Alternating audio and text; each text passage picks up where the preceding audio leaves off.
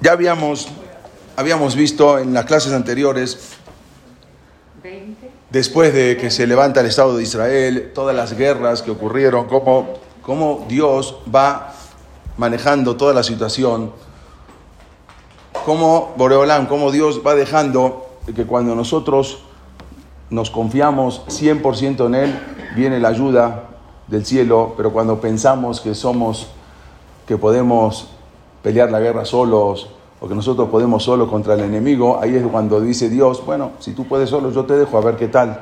Y ahí cuando otra vez vamos hacia Dios y rezamos hacia con Él, eh, rezamos hacia, le pedimos, es ahí cuando nos llega la ayuda. Todo eso ya lo vimos después de la guerra del 66, después de la guerra de Israel de Yom Kippur del año 73. Y ahora vamos a pasar un poco más adelante. Vimos después todo lo que había pasado también con cómo la ONU, la Organización de las Naciones Unidas, estaba siempre o está siempre contra Israel. Y ahora vamos a pasar un poco a entender qué iba pasando en la década de los 80.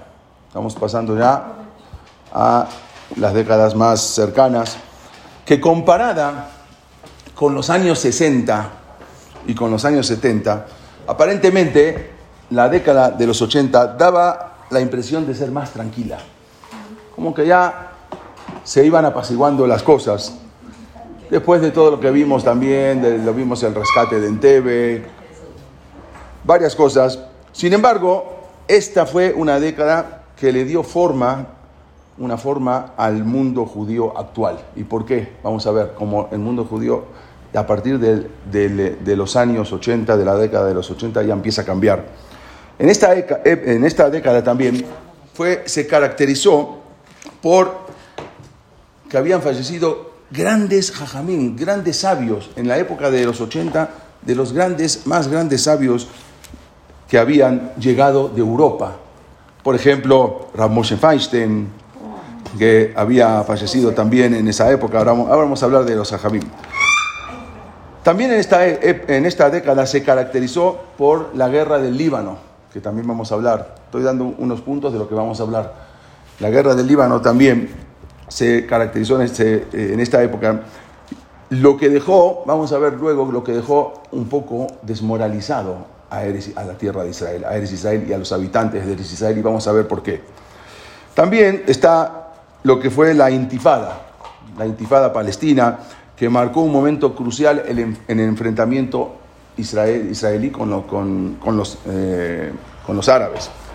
También hubo la revolución en eh, lo que fue la revolución en Irán, que eso también fue algo que conmocionó al mundo entero.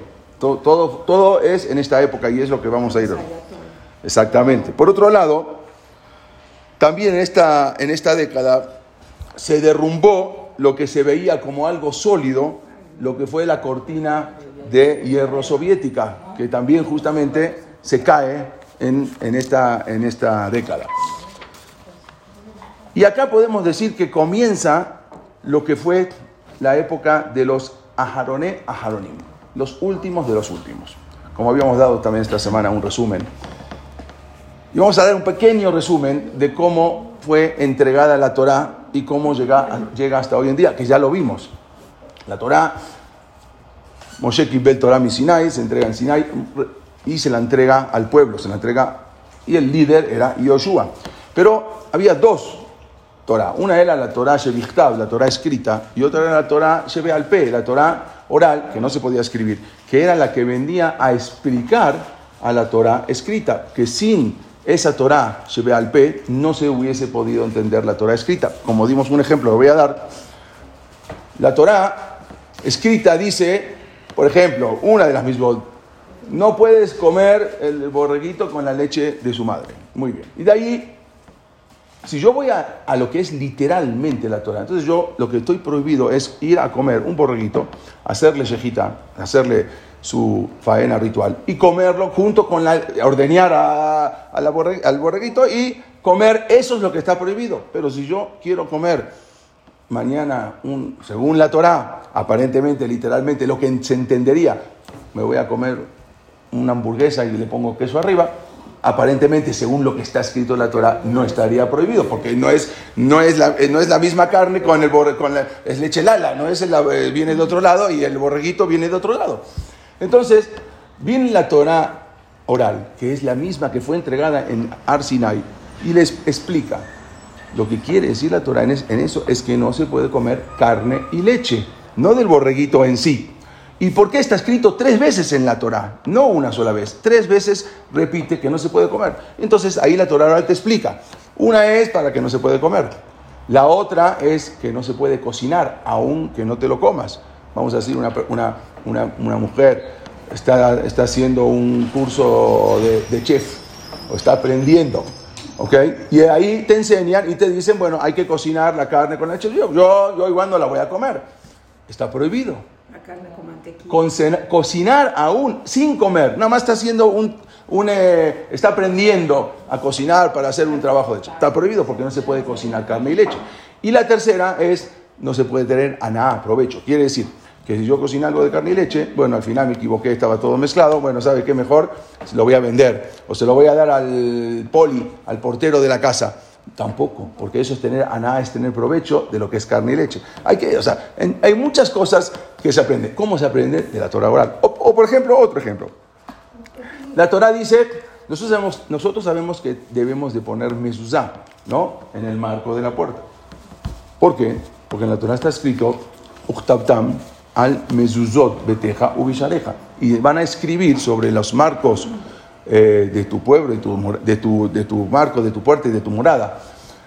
Entonces, si yo voy literalmente a la Torah, entonces tengo que agarrar un lápiz o, una pluma y escribir ahí un pasú, escribir. ¿Cómo sé que tengo que escribir un pergamino y el pergamino tiene que estar puesto sobre la, puerta y a qué altura y todo? Porque la Torah solamente me dice que escriba yo, como hacen los putín, como hacen ¿sí? los samaritanos, que solamente escriben. Entonces yo también podría escribir, pero viene una Torah y te explica, no, eso quiere decir que tienes que escribir sobre en un pergamino y ese pergamino ponerlo. Eso, los caraditas. Eh, los caraditas hacen así, escriben directamente en, en el marco. Literalmente. Literalmente es lo que dice. Entonces, y así como estos puedo dar cientos de ejemplos, pero por eso entregaron la Torah Shebal. Sin la Torah Shebal no se podía entender la Torah escrita. Sin la Torah oral no se entendía la Torah escrita. Pero por otro lado, bueno, eso no se podía escribir, porque ya habíamos explicado varios motivos, por qué no se podía escribir, por qué estaba prohibido escribirlo. Bueno, no vamos a entrar en eso, después si alguien quiere lo repetimos, lo habíamos dicho en unas clases anteriores. Pero, ah, ¿lo acaban de ver? Ay, qué bueno. ¿No se acuerdan? Explicación filosófica. Ah, filosófica. Bueno, nosotros dijimos, dijimos explicación, bueno, porque ahí se podía entender eh, eh, un... Eh, bueno, no voy a entrar porque es un poco largo, después lo vamos a declarar. Entonces, el... Vino Rebbi, Rebbi así, después de la destrucción del Betamikdash, después de que estamos hablando del Betamikdash en el año 70 de nuestra era, y Rebbi, Rebbi así, estamos hablando que falleció en, en, el año 200, estamos hablando todavía 100, 140, 150, 130 años. Después, Rebbi así, y él vio que después de haber destruido los romanos el Betamikdash, los judíos empiezan a ir a la diáspora. Se empieza a perder, se empieza a olvidar, ¿no era? Entonces irse de un lugar a otro no era como hoy tomarse un avión, era años o meses de traslado, llegar. La Torah, esa Torah que no estaba escrita con el tiempo se empezaban a olvidar. Y de hecho se empezaron a olvidar varias Mishnayot. Entonces vino Rebiudan así y encontró un pasuk que en la Torah está escrito que es justamente es contradictorio. El pasuk dice, Ed la asot la cuando tengas que hacer algo por Dios, anula la Torah. A ver, el mismo Pasur se está contradiciendo. Si yo voy a hacer algo por Dios, ¿cómo voy a anular la Torah? Entonces, ¿cómo se explica ese Pasur? Justamente, en el momento que yo tengo que hacer algo por Boreolam, por Dios, se permite anular la Torah. ¿Cómo? La Torah dice que no se podía escribir Torah Shebe al P, pero yo lo tengo que escribir porque si no, ya no va a quedar más Torah Shebe al P, que es lo mismo que estudiaron. yo, yo, estaba, la escuché justo antes. Entonces, entonces, ¿qué pasó? Por eso escribió la Torah, para que no la, la, Torah se vea. Muy bien. La Mishnayot, eso es la Torah vea. Después, más adelante, eso fue hasta el año 200. Ahí era la época de los Tanaim. Tanaim eran los que estudiaban. Estamos hablando de nuestra era para que tengan una idea, porque si les hablo en, eh, hebreo eh, eh, no van a, poder relacionar. Mejor así. Entonces, ahí termina la época de los Tanaim, pero ya la mayoría de los judíos ya vivían en Babilonia, en Babel, lo que hoy en día es Irak, ya no, no vivían. Vivían también muchos en Israel, pero la mayoría, las yeshivot grandes, las grandes academias talmúdicas estaban en Babilonia, en Babel.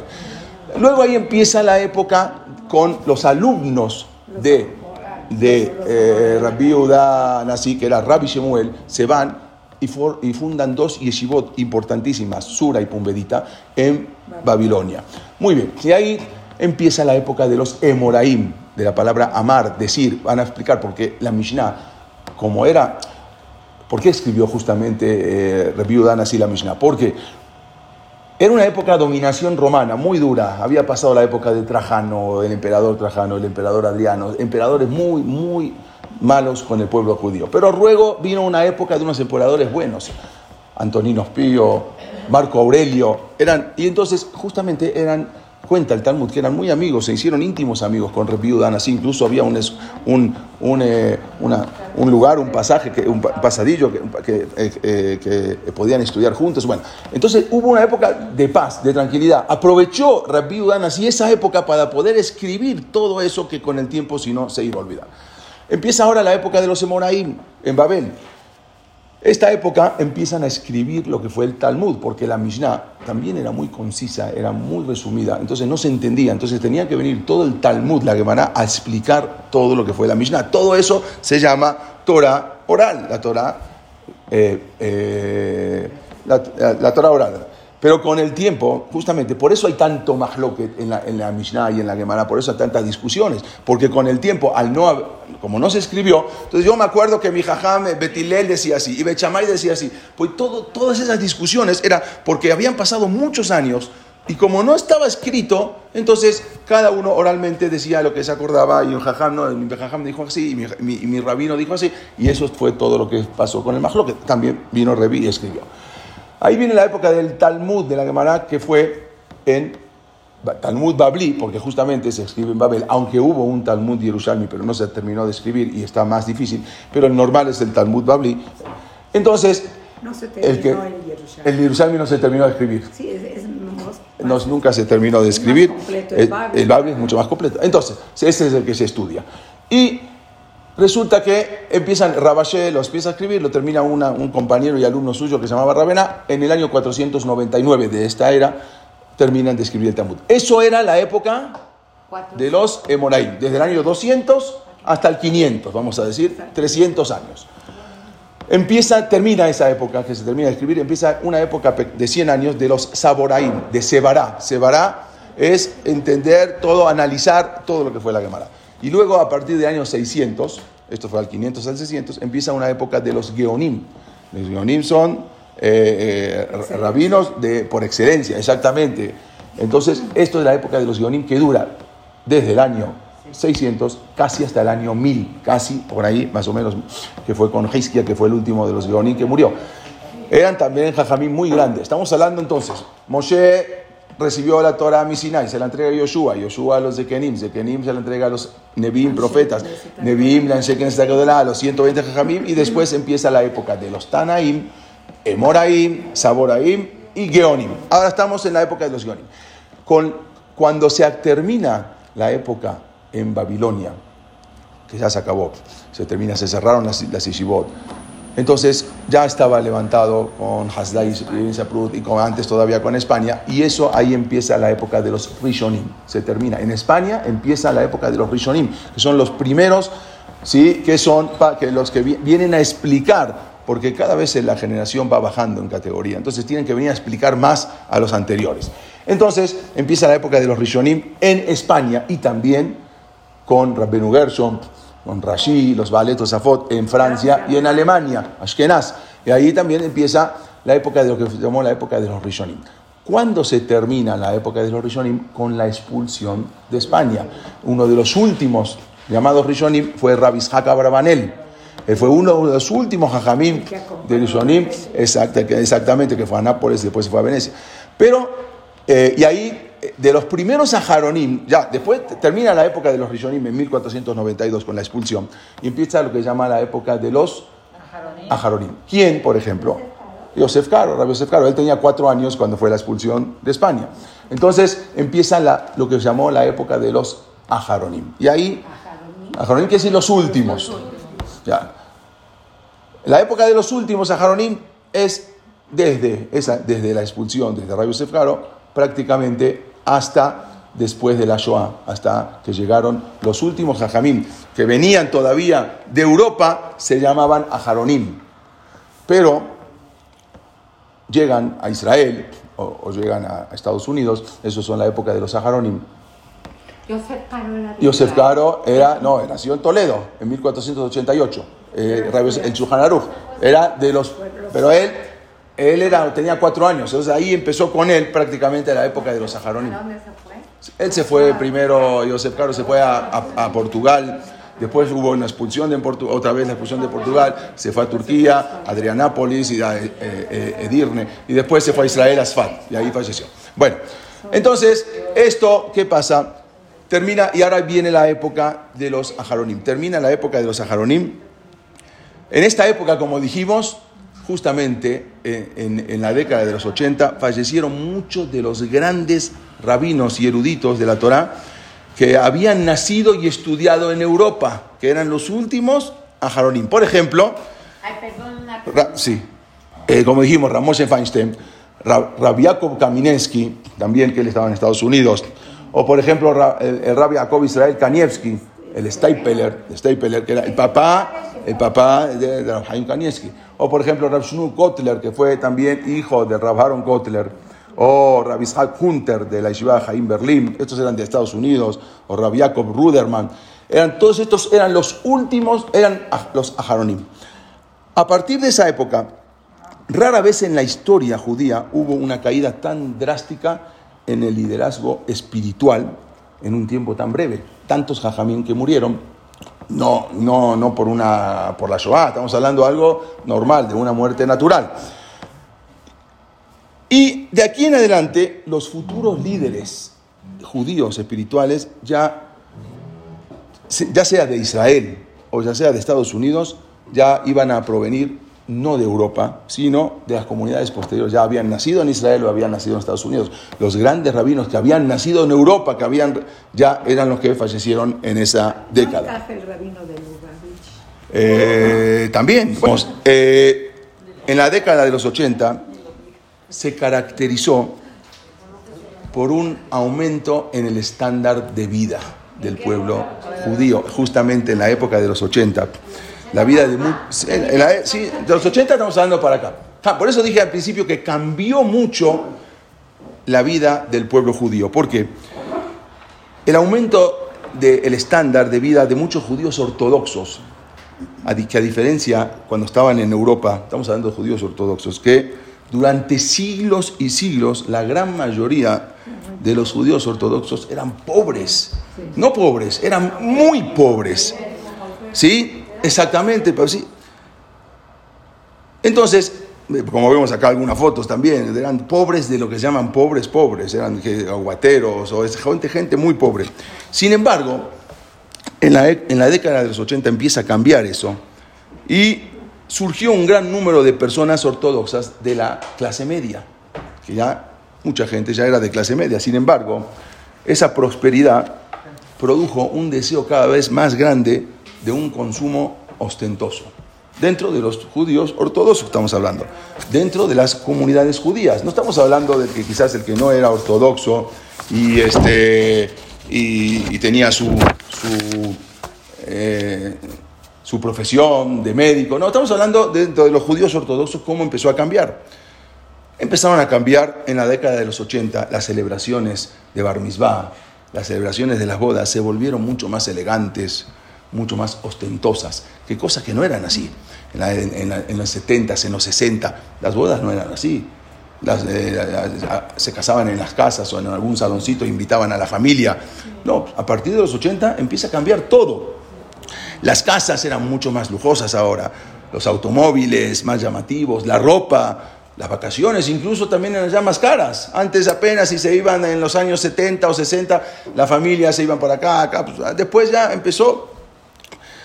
Se estableció, eh, bueno, sin embargo, desgraciadamente, para muchos, esa búsqueda de esos lujos materiales se transformó entonces ya en un objeto de vida, a consta del estudio de la Torá. Dentro, estamos hablando dentro de los ortodoxos y, y la vida familiar se estableció un nuevo estándar respecto a las celebraciones familiares, la forma de vestirse, como dijimos, que a diferencia de anteriormente en Europa, que habían sido muy pobres, ahora se querían imitar, la clase media, imitar un poco a los ricos. Había una, eh, que en, en Europa no había esa presión social, porque todos eran pobres.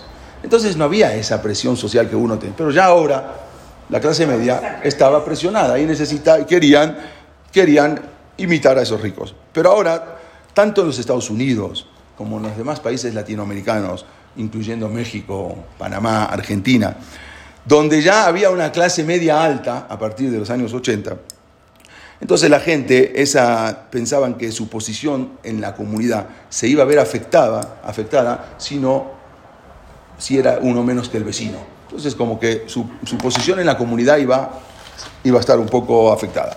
Por lo tanto, sentían que tenían que gastar más dinero en bodas, en bar Si uno ve un bar hoy en día, lo que es un bar hoy en día y lo que era un bar hace 50 años, no tiene absolutamente nada que ver.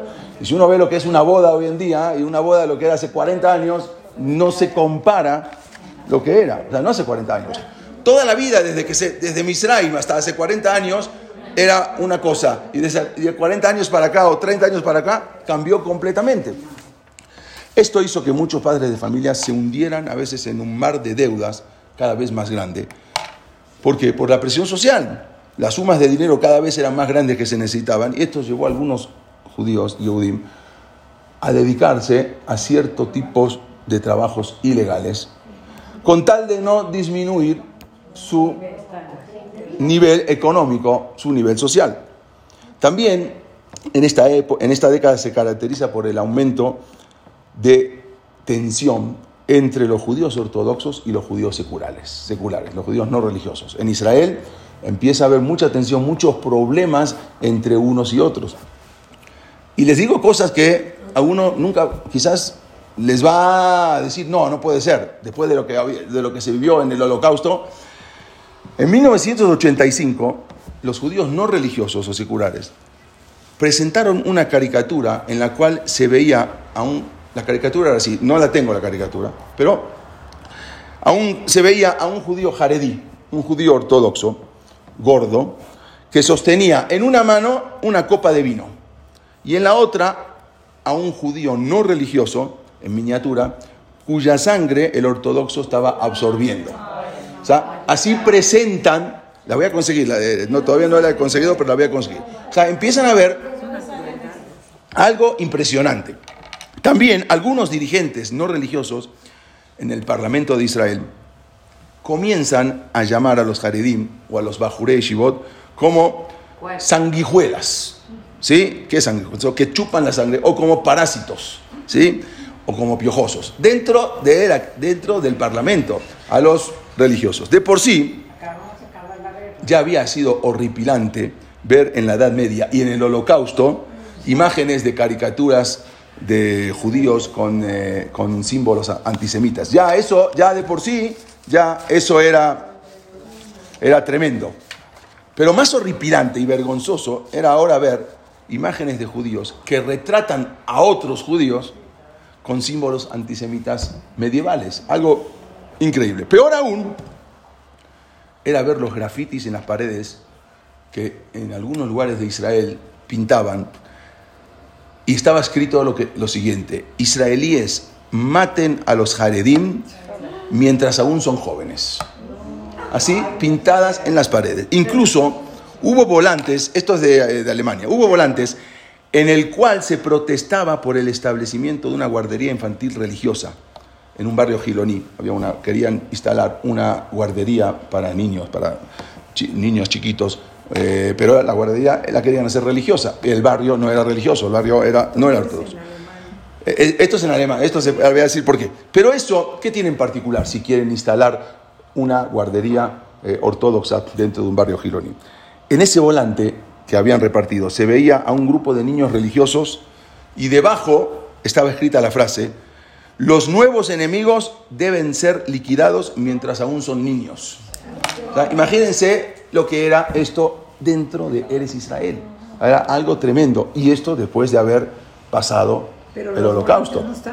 No, no, no, este, por eso los volantes no los tengo. Por eso dije, y eso que habían puesto ese volante era igual al periódico, al, al, al, periódico, al, periódico nazi, se llamaba Der Strummer de Julius de Stranger, que este, eh, este periódico, que era un periódico nazi que estaba en la Shoah, y prácticamente estaban copiando algo que habían pasado, que habían sufrido. Esa campaña mediática al estilo nazi contra los judíos ortodoxos no se limitó solamente en Eres Israel. Después de las elecciones de 1988 en Israel, en donde los partidos religiosos habían obtenido 13, 13 escaños, algo insólito, hasta ese momento nunca habían partidos religiosos tenido, habían obtenido tanto. Entonces, los eh, eh, periódicos seculares de Israel, así como revistas no judías en todo el mundo, presentaban horribles caricaturas de estereotipos de judíos religiosos. O sea, ya empezaban, era muy, muy difícil. También había pronunciamientos acerca de que Israel se estaba convirtiendo en un estado teocrático, al igual que Irán. La gente decía, bueno, Israel con los religiosos, con, los ortodoxos, ahora se está convirtiendo igual que, los ayatolas en, eh, en, en Irán. Las principales quejas de los, de los judíos, de los israelíes seculares, se basaban en que los religiosos no van al ejército, ¿no? Y que son una carga en la economía, en la economía del país. También, en, también vamos a ver, se, sienten, se sienten o se sentían que estaban pagando impuestos para mantener a ese enorme grupo de gente que no comparte sus mismos valores y tampoco son productivos. Esta afirmación, en verdad, si vamos a ver un poco, es condenada por el Talmud. El Talmud, si pueden ver acá, en Sanedrín, dice, amarraba Memuna, no sé si se alcanza a ver un poquito, amarraba Memuna acá, lo jareba Jerusalén, no se destruyó Jerusalén, el Bishvil Shevitru Botinokot Berrabán, porque los niños dejaron de estudiar Torah. Por eso se destruye Jerusalén como trae un pasuk Shenemar, Shefoj Alolel Bajus. Hay otro pasuk que también trae en Shabbat, no otro pasuk, otra, otra Gemara, que dice, no se ve muy bien, quizás acá se ve un poco mejor, que Amarrab, está un poquito correcto, bueno, Amarrab Yosef, que Gon ane de hambre, como estos que, que dicen, Mayahanule Rabbanam, ¿para qué nos sirven los hajamim de? ¿Para qué nos sirven los hajamim? ¿Para qué queremos parásitos? en, eh, gente que son improductiva. Dice Rashi, ahí mismo, si se alcanza a ver un poquito mejor acá. Dice Rashi así. Behem enan yodim. Behem, ellos no saben que el mundo se mantiene por la Torah. Sí, claro, obvio que hay que ver, eh, hay que tener ejército y hay que tener, pero hay que saber también que el mundo es mantenido por la Torah. Hay que hacer Torah de abogado. Sí, claro, claro, claro, exactamente, 100%. La Torah Inderejeres, ahora vamos a hablar de eso. Incluso, eh, esta afirmación, como dijimos, es condenada por el Talmud en Sanedrim en 99 o en Shabbat, en Shabbat también, de página 119. En verdad, también los ortodoxos se unieron al ejército, no en gran cantidad, pero también se unían.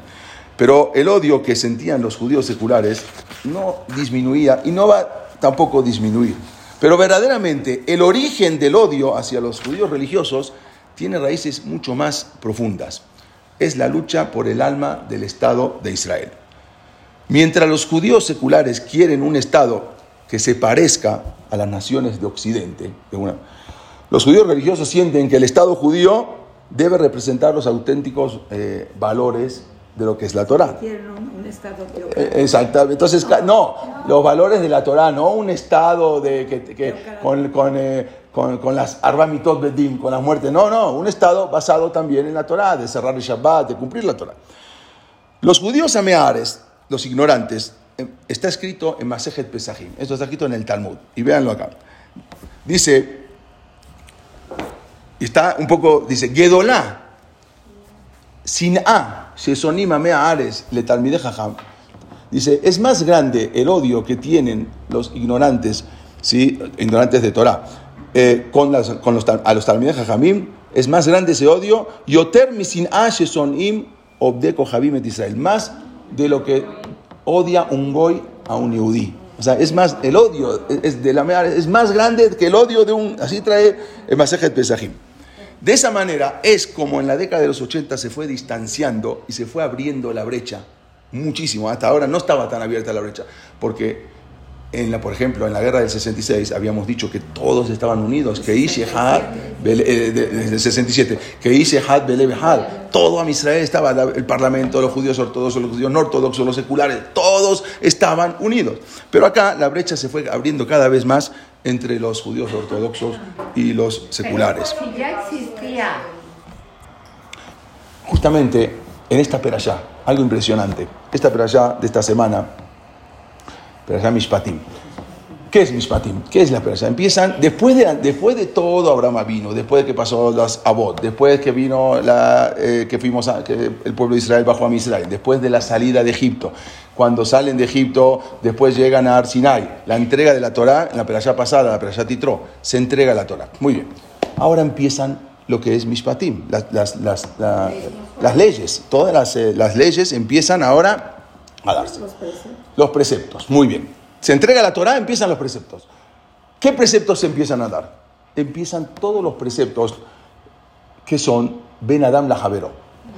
La persona no puede, o sea, el que mata, todos los juicios, como tiene que ser, el que mata, el que roba, el que, el que secuestra, el que hace un pozo y se cae ahí un animal, como, cuánto tiene que pagar, el que, el que daña, el que mata a una persona o el que, da, el- o el que mata al toro de una persona, todos los, estamos hablando en esta perashá prácticamente es Ben Adán la Javero. La pregunta es, no tendría que haber ya, ok, ya entregaste la Torah, no tendría que primero empezar la Torah con las, con las leyes y los preceptos de Ben Adam Namakom. Primero, entre- primero explica todo, es más importante. Cómo la persona se tiene que poner el tefilín, cómo la tevilá, cómo eh, todas las misbot que son con respecto a uno con Dios, no a uno con el compañero. Con eso sería más importante. Empezar con eso y luego seguir Ben Adam Namakom. Pero en la Torah no. La Torah lo primero que después de entrega la Torah, lo primero que te empieza a enseñar es Benadán la Javero, entre uno y su compañero. ¿Por qué? Porque antes de todo la persona tiene que ser una, un Benadán. La persona tiene que ser compañero. Antes de todo, si seamos religiosos, no religiosos, seculares, no seculares, Am Israel tiene que estar juntos. Y cuando Am Israel están juntos, es el triunfo. Ahí fue con la guerra del 67. Pero el problema es que cuando empiezan a haber problemas y se odio, si entre uno y otro, es ahí viene. Entonces, antes que todo, dice, Leolam y Adam y Ereshamaim. Dice, siempre la persona tiene que ser Yereshamaim. Leolam y Adam. Primero tiene que ser Adam. Una persona tiene que ser Adam. Tiene que ser una, ¿sí? una, persona de bien. Y después también Ire Shamaim, claro. Pero primero tienes que, para poder ser Ire tienes que ser una persona Adam, con toda la gente. Y eso es lo que nos explica la. Por eso en, esta perashá empieza primero con Ben Adam la Javero. Apenas entrega la Torah, lo primero es cómo, te- cómo tratas a los demás. Cómo eres amigo. No, te, no me interesa si el otro es religioso o no religioso.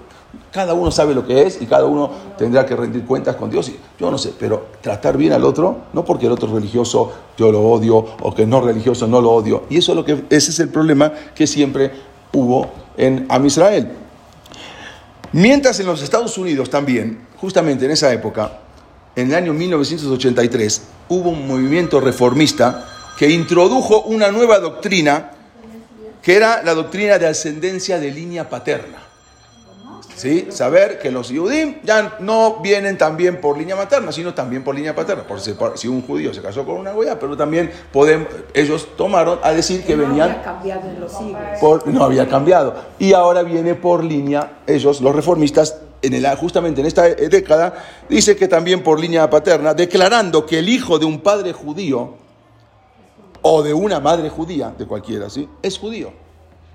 siempre y cuando mantenga cierta, cierto apego a la comunidad judía, obviamente la comunidad, ju- comunidad judía reformista. Si se acerca de vez en cuando en Roshaná y en Kippur a la sinagoga, no me interesa si el papá o la mamá, quien sea, así. Entonces eso empezó con justamente con esa doctrina los, los, eh, los judíos eh, eh, reformistas, justamente en el año 1983. Con este decreto, más del 90% de los templos reformistas ofrecieron ser miembros e incluso tener puestos oficiales a los cónyuges no judíos. O sea, ya les daban para que participen y que sean miembros de, de, de la- ya podían subir a la Torah. Incluso el movimiento reformista conservador se alejó todavía más de la tradición de la Torah. En 1982, la Asamblea de Rabinos Conservadores publicó una nueva edición del Sidur tradicional. ¿Por qué? Porque ya había demandas feministas. Entonces, los conservadores agregaron un, rezo especial de Mishe Berach para honrar a las mujeres que eran llamadas a leer la Torah en las fiestas. Entonces, había un rezo especial de Mishe Berach para las mujeres. Conserva- sí. En 1985, Amy Eilberg se transformó en la primera mujer rabina o rabino del movimiento conservador. Esta, esta mujer que vemos acá fue la primera mujer conservadora de, en Estados Unidos, la, primera mujer rabina en Estados Unidos de este, de este movimiento. Hay que, hay, que entrar en el tema, eso después no voy a ahora. Entonces, Veamos todo esto que, está, que, que empieza a ocurrir, todo esto, a mí, eh, todo esto que empieza a, a ocurrir justamente en esta época, en esta década, son las cosas que empiezan a- a pasar. Esto como empieza a cambiar el mundo judío. También en esta época hablamos que a principios de la década de los 80, debido a las malas relaciones que había entre la Unión Soviética y Estados Unidos, entonces prácticamente la inmigración judía se había terminado. O sea, había ya una inmigración judía de, rusa, que llegaron a Eretz Israel, pero Era clandestina. clandestina. Pero acá, se ahora, como había malas relaciones, se empieza a, a- a- a- a detener. Entre 1983 y 1986, solamente 4.300 judíos recibieron permiso para irse. Nada más, 4.300 judíos. Eh, rusos, estamos hablando rusos. Sin embargo, a medida que se iba dando la, la liberación de la, de la sociedad soviética bajo el régimen de Mikhail Gorbachev, entonces la inmigración judía fue aumentando ya en gran escala, alcanzando la cifra de 26.000 judíos que salieron de Rusia en 1989. Ya habían salido muchos, pero después muchos más todavía. O sea, algo que, que en 4.300 judíos ahora de repente salieron muchos más, eh, bajo lo que la nueva medida que había adoptado eh, la Unión Soviética con Mikhail Gorbachev. A finales de los 80 se permitió en Rusia el funcionamiento de las escuelas religiosas, que hasta ese momento ya no se podía. A finales de los 80 empiezan, se empieza a permitir, así como se empiezan a- las aperturas de las sinagogas. También se permiten cosas que nada más, se- nada más se permitía una en cada pueblo, una en cada ciudad, ahora se hacen, permiten que apertura de sinagogas también. Se permitió a la comunidad judía de Rusia que tengan contan- contactos con las organizaciones judías extranjeras, que hasta ese momento no podían tener ningún tipo de contactos, no podían mandar libros, todo tenía que ser eh, clandestino, no se podía. Pero, sí. Asimismo, se permitió el envío a la Unión Soviética de fondos y artículos religiosos, también, así como maestros, ya permitían que entren maestros a fin de revivir la Unión Soviética. ¿Cuántos judíos había en ese momento? No tengo el dato. Dos millones. Sí, no, no tengo el dato exacto. En esos momentos, una gran parte del pueblo judío en Rusia ya estaba volviendo a descubrir su herencia, que durante prácticamente 70 años de aislamiento no podían, no, aislamiento con el mundo, totalmente separados, 70 años, no podían tener ningún contacto con el mundo. Sin embargo, esta política ahora más liberal condujo al aumento de organizaciones abiertamente antisemitas en Rusia, que hasta ese momento estaban suprimidas porque el gobierno eh, las suprimía, pero ahora empezaron abiertamente y empezaron varias organizaciones, eh, movimientos de antisemitas. Uno de los grupos antisemitas más violentos de Rusia se llamaban Paimat, que había adquirido una enorme popularidad con, dif- difundiendo mucha propaganda antisemita. Todo esto más es, era en la época de, los, de la década de los 80 que iba pasando. Pero vamos a entrar en algo muy interesante. En 1981 hubo unos informes de inteligencia que afirmaban que Saddam Hussein estaba construyendo un reactor nuclear en Irak, en Osirak. Acá lo podemos ver.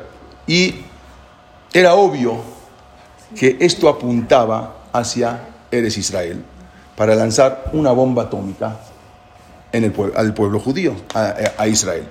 Y esto se estaba escuchando, cada vez los informes de inteligencia daban más informaciones sobre lo que estaba ocurriendo en Irak. Está escrito, y ahora voy a pasar a un tema para entender esto. Está escrito en, en la Perashá Bereshit, en el Perek Dalet, Pasuk Hafbet, en el Perek 4, en el Pasuk 22.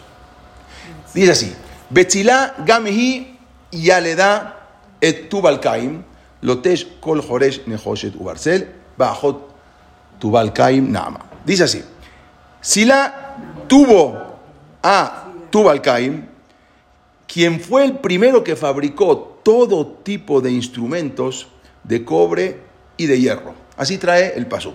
Primero vino la edad de cobre y luego vino la edad de hierro. Y Rashi explica esto. Dice Tubalcaim, acá lo pueden ver. Dice Tebel humanotó Shelkaim, Betobel lashon Tebalim. Dice Tebel, que es la Tebalim, condimento. ¿Qué es que? Así dice Rashi, condimento. ¿Qué tiene que ver el condimento con que este fabricó objetos de hierro?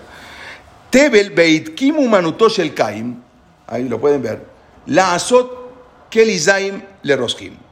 Tubal Kaim fue un trabajo que hizo para hacer, para fabricar Kelizaim, objetos de guerra para asesinos. Este fue el primero en el mundo Tubalcaim que empezó a trabajar, a forjar el hierro y a hacer objetos de guerra, fabricar espadas, fabricar todo tipo de... ¿Quién fue el primero en el mundo? Tubalcaim. Así lo explican. En la época estamos hablando del nieto de, de Caín. Vamos a ver, el nieto de Caín. Ah, sí, mucho antes de todo, antes, de, antes del Mabul todavía de Noah. ¿sí? Tubalcain fue el primer traficante de armas que registra la historia. Su nombre viene de ahí. ¿Por qué se llama Tubalcain? Sí. Tubalcain, Tobel Humanotosh el Caim, dice así. Fue el que puso el condimento. ¿Qué condimento? Vamos a ver. El condimento del trabajo de su abuelo Caim. Él le condimentó el trabajo a su abuelo. ¿Por qué? Él le puso sal, le puso pimienta al trabajo que había recibido de su abuelo Caim. Hay una misma de la Torah, de enseñar a su hijo una profesión, un trabajo, como está escrito Leolam y el Amed Adam Edbeno Umanut Nekiyabekala. La persona siempre tiene que enseñar a su hijo un trabajo, tampoco un trabajo muy difícil, algo, un trabajo limpio, un trabajo fácil, siempre es obligación de la Torah de enseñar una persona a su hijo. Cada quien enseña su trabajo. Una persona que es zapatero no le va a enseñar a su hijo a ser arquitecto. hoy en día cambia, pero antes era, le enseñaba a seguir con su trabajo. ¿sí? Eh, lo que trabajaba uno le enseña. Caín también enseñó a su, su, trabajo a sus hijos y a sus nietos. ¿Cuál era el trabajo de Caín? ¿A qué se dedicaba Caín? Caín era un rocheaj. Caín era un asesino. Caín, él trabajaba de asesino y entonces se lo transmitió a sus descendientes. Uno de ellos era Tubal Caín. Pero Tubal Caín perfeccionó el trabajo de su abuelo, que su abuelo le había heredado, le había enseñado. Él le puso sal y pimienta, eso es lo que dice Rashi. Tebel Beit Kim le puso Tebalim, la son Tebalim, la son de condimentos. Entonces, él le puso sal y pimienta al trabajo y se dedicó a fabricar armas de instrumentos de destrucción para los asesinos. Pero ¿cuál era la diferencia entre Caín y su nieto Tubal Caín? ¿Cuál era la diferencia? Uno era asesino y uno fabricaba armas. ¿Cuál era la diferencia? El abuelo Caín era un asesino y el nieto, que seguía la tradición familiar, entonces también era un asesino. Fabricaba armas de destrucción. Entonces, ¿cuál era la diferencia que hay entre ambos? Y hay que entender esto, presten atención. ¿Cuál era la sal y pimienta que Tubal Caín condimentó al trabajo que le había heredado de su abuelo. Para responder esta pregunta, entiendan esto, eh, presten atención, podemos formular también otra pregunta. Vamos a formular una pregunta para entender esta pregunta, que muchas veces los gentiles se preguntan, y, y aún hoy en día. ¿Por qué los judíos hacen tanto ruido con el holocausto? ¿Por qué hacen tanto ruido los judíos con el holocausto? ¿Qué fue el holocausto? ¿Una matanza? ¿Cuántas matanzas ocurrieron en la historia? ¿Acaso solamente los judíos fueron muertos de, forma masiva? Así es una pregunta que se preguntan los gentiles. Hubo matanzas a principio del siglo de armenios. Hubo matanzas en la Primera Guerra Mundial. Hubo matanzas en el siglo pasado. Hubo matanzas en la Edad Media. ¿Por qué los judíos le dan tanta importancia a la matanza del holocausto? ¿Por qué? Así preguntan los gentiles. La respuesta es muy sencilla. Siempre hubo matanzas, claro, obvio, siempre hubo matanzas de armenios, matanzas en la Edad Media, de las cruzadas, matanzas, siempre hubo. Pero esas matanzas que hubo surgían de un estallido, de una ira, de una ira irracional en un momento de furia, ¿sí? en una guerra, en un momento de furia, algo. Entonces venían y mataban. La matanza de un pogrom, por ejemplo, era un odio que se tradujo en violencia, pero era un odio que venía, una ira en ese momento. En cambio, el holocausto fue una matanza no a través de la ira y no a través de la furia. Fue una matanza meditada y premeditada, llevada a cabo con la mayor tranquilidad mental. Se reunieron a ver cómo vamos a hacer, cómo vamos a hacer la, la solución final. No fue algo de ira en ese momento de salir a la guerra, fue algo premeditado. Una matanza de una forma metódica para poder cumplir esa terrible misión de exterminar al pueblo judío. Esa, esa es la gran diferencia entre Tubal Caín y su abuelo Caín. ¿Por qué? Caín cuando asesinó era un momento que no pudo controlar su envidia contra Abel. Una envidia que lo carcomía. Entonces, como dice el Midrash, tomó a su hermano Abel y lo comenzó a golpear de todas partes del cuerpo porque él no sabía dónde tenía que hacer un orificio para que salga su Neshama. Entonces dirá el Midrash que le pegó de acá y le pegaba de acá y le pegaba de acá, porque no sabía, no sabía por dónde había que matar a la persona. Quizás cortando un dedo, un dedo lo mataba, entonces él no sabía. Empezó a, por todos lados, le empezó a dañar. Después de que lo mató, cuando ya calmó su envidia, él mismo reflexionó y dijo, Gadol Amoní Minezó. Dice, es mío, el mío es un pecado tan grande para poder ser tolerado. tolerado. O sea, no, no, él decía, no puede ser tolerado mi, mi, mi, amor porque es muy grande. O sea, es después que lo mató. En cambio, Tubal Caim, el nieto, no estaba ni enojado, ni furioso cuando empezó a fabricar las armas de destrucción no es que estaba enojado con alguien, no tenía una. Fue todo metódico, planeado. Él hizo de la matanza un trabajo. ¿Y a quién iba a matar? Iba a vender, a quien sea va a matar, iba a vender para que la gente mate. Por eso era todo metódico. Él vendía armas y afilaba las espadas y calculaba cómo fabricarlas para matar mejor.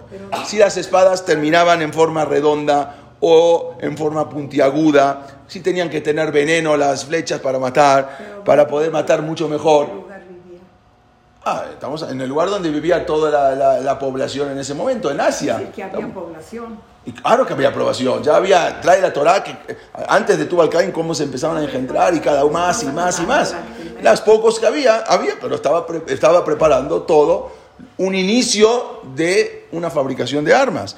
Todo eso lo hacía Tubal Cain, como dijo Rashid, como haciendo un estudio de mercado. Si tenía que ser de puntiaguda, si tenía que ser el arma más grande, más chica, una, una, espada, una daga. Y eso es lo que estaba programando Irak en esa época con su reactor nuclear. ¿Por qué? ¿Quién era su presidente? Saddam Hussein. Pero vamos a ver, ¿cuánto tiempo llevaban preparando toda esa construcción y esa fabricación de toda esa planta nuclear? años. Les llevó meses o años fabricar todo, todo eso, empezar a hacer una planta nuclear.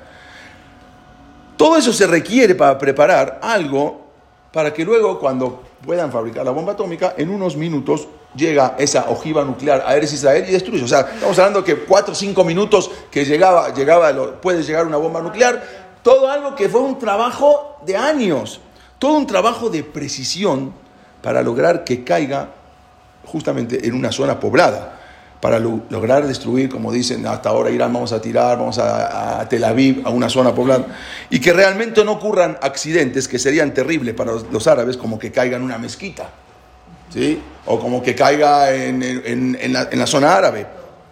Es un trabajo de precisión donde intervienen técnicos e ingenieros, acá lo vemos, cómo están trabajando día y noche o, el horario que tienen que trabajar para afinar la puntería de toda esa misil o de toda esa bomba.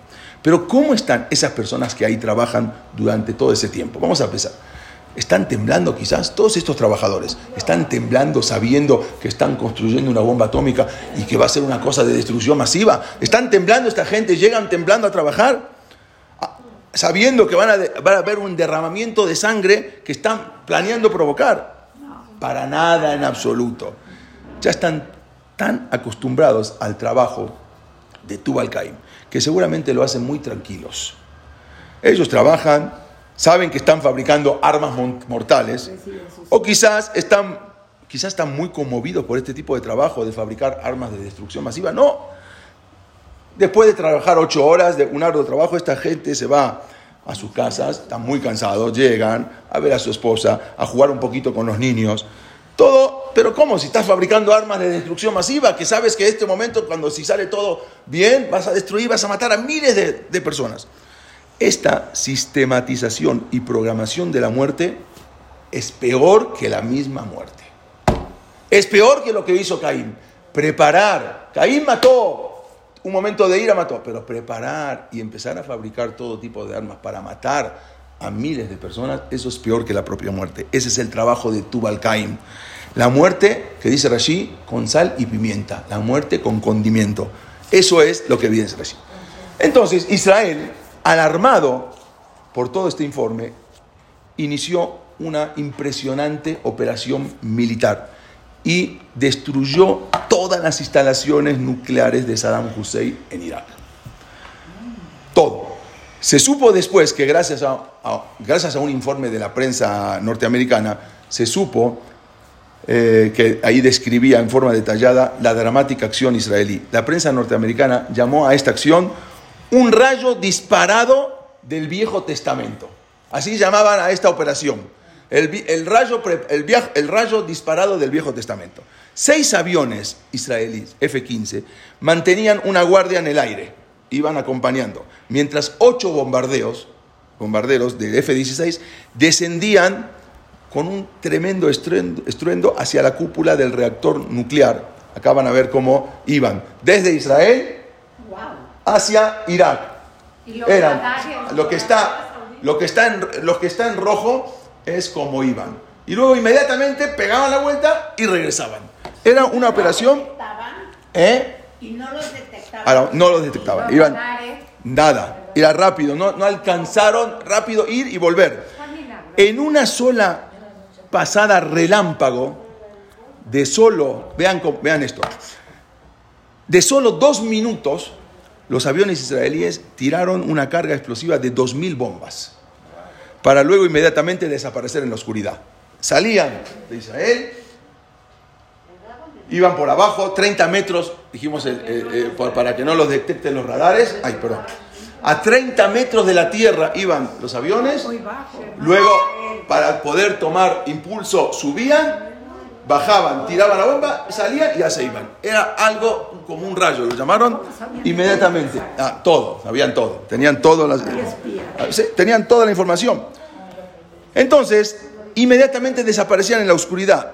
Pero como siempre, algo y destruyeron, acá está el reactor. Esto es como estaba antes, ¿no? Lo que era el reactor nuclear. Bueno, y acá lo van a ver, es como quedó, prácticamente no quedó nada, destruyeron todo. Entonces, Obviamente, eso estaba fabricado para destruir Israel. Esta valiente acción de Israel fue condenada rotundamente por todo el mundo. Obviamente, por la ONU. Sin, embargo, aún los Estados Unidos también, que, que estaban muy contentos con esta acción, sin embargo se unieron a la censura en contra de Israel. ¿eh? Eh, Reagan creo que era, Ronald Reagan. Pero como nosotros bien sabemos, a través de todo lo que hemos aprendido en la historia en esta clase, durante todos estos años, que todo es manejado del Shamaim. Nada manejamos. Lo único que podemos manejar nosotros es nuestro libre albedrío. Diez años más tarde, esta gran acción de Israel se hizo evidente porque si las fuerzas norteamericanas hubieran enfrentado a Irak armado con armas nucleares, cuando fue la primera guerra del Golfo, entonces hubiese sido muy probable que Estados Unidos hubiera tenido innumerable cantidad de muertos.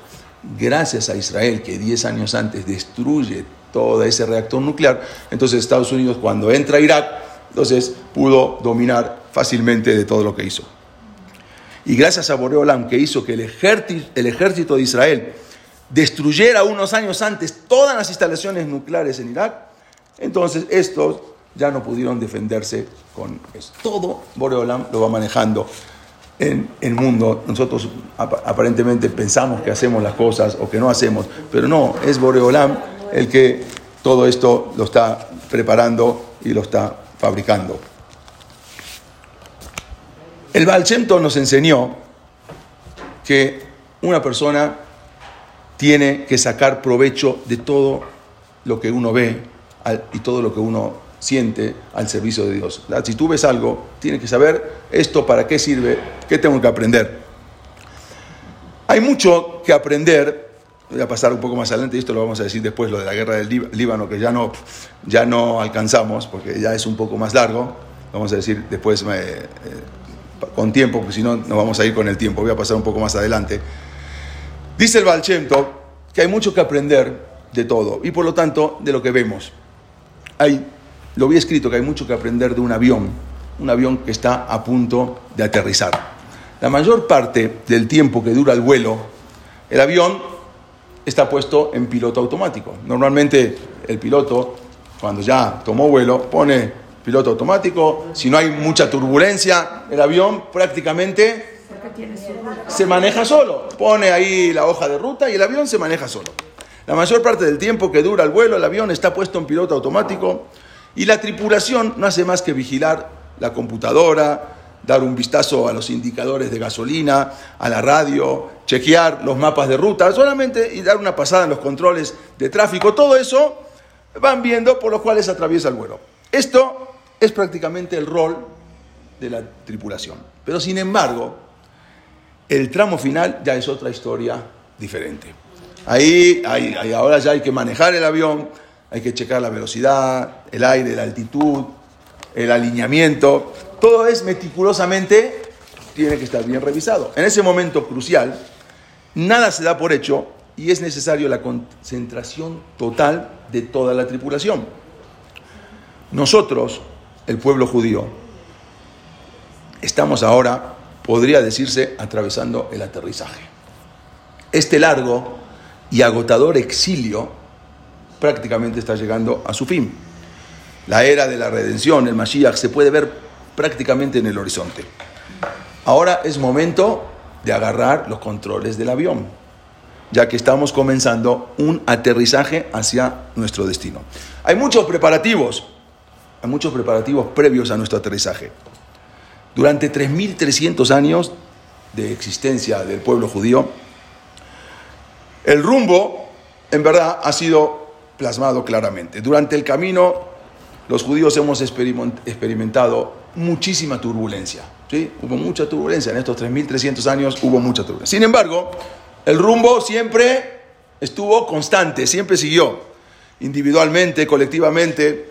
Entonces, tenemos que afirmar todos que tenemos que estar alineados adecuadamente. Debemos ser cuidadosos, ya que ahora hay muchos vientos en contra al aterrizar hay muchas cosas negativas, hay muchas cosas que mucho y hará.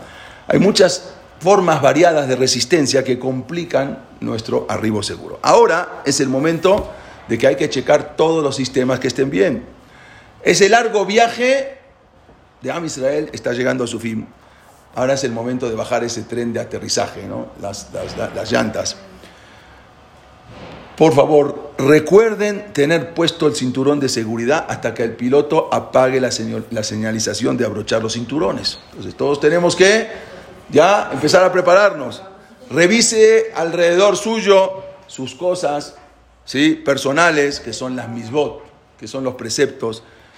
Y gracias por elegir el judaísmo. O quizás el judaísmo lo eligió usted para viajar toda la vida, no sé. Pero es gracias por elegir el judaísmo. Tenemos que estar preparados para el aterrizaje. Ya son las últimas décadas, los últimos años de la historia de Am Israel. El Mashiach está muy cerca y tenemos que estar preparados para llegar con buen fin a lo que es la historia de Am Israel. Seguimos, no termina acá las clases, vamos a seguir, no se asusten. Pero para entender un poquito cómo es toda la historia de Am Israel, cómo fue cambiando en la década de los 80, toda prácticamente, algo que siempre fue casi igual, en la década de los 80 empieza a cambiar todo, tenemos que saber cosas que cambiaron para bien, que cambiaron para no tan bien, pero tenemos que entender y para eso estudiamos la historia, para eso aprendemos la historia judía, para saber y no repetir los mismos errores y saber que ya Besat Hashem Mashiach está muy, muy cerca. Amén, amén, gracias, hasta aquí, al contrario.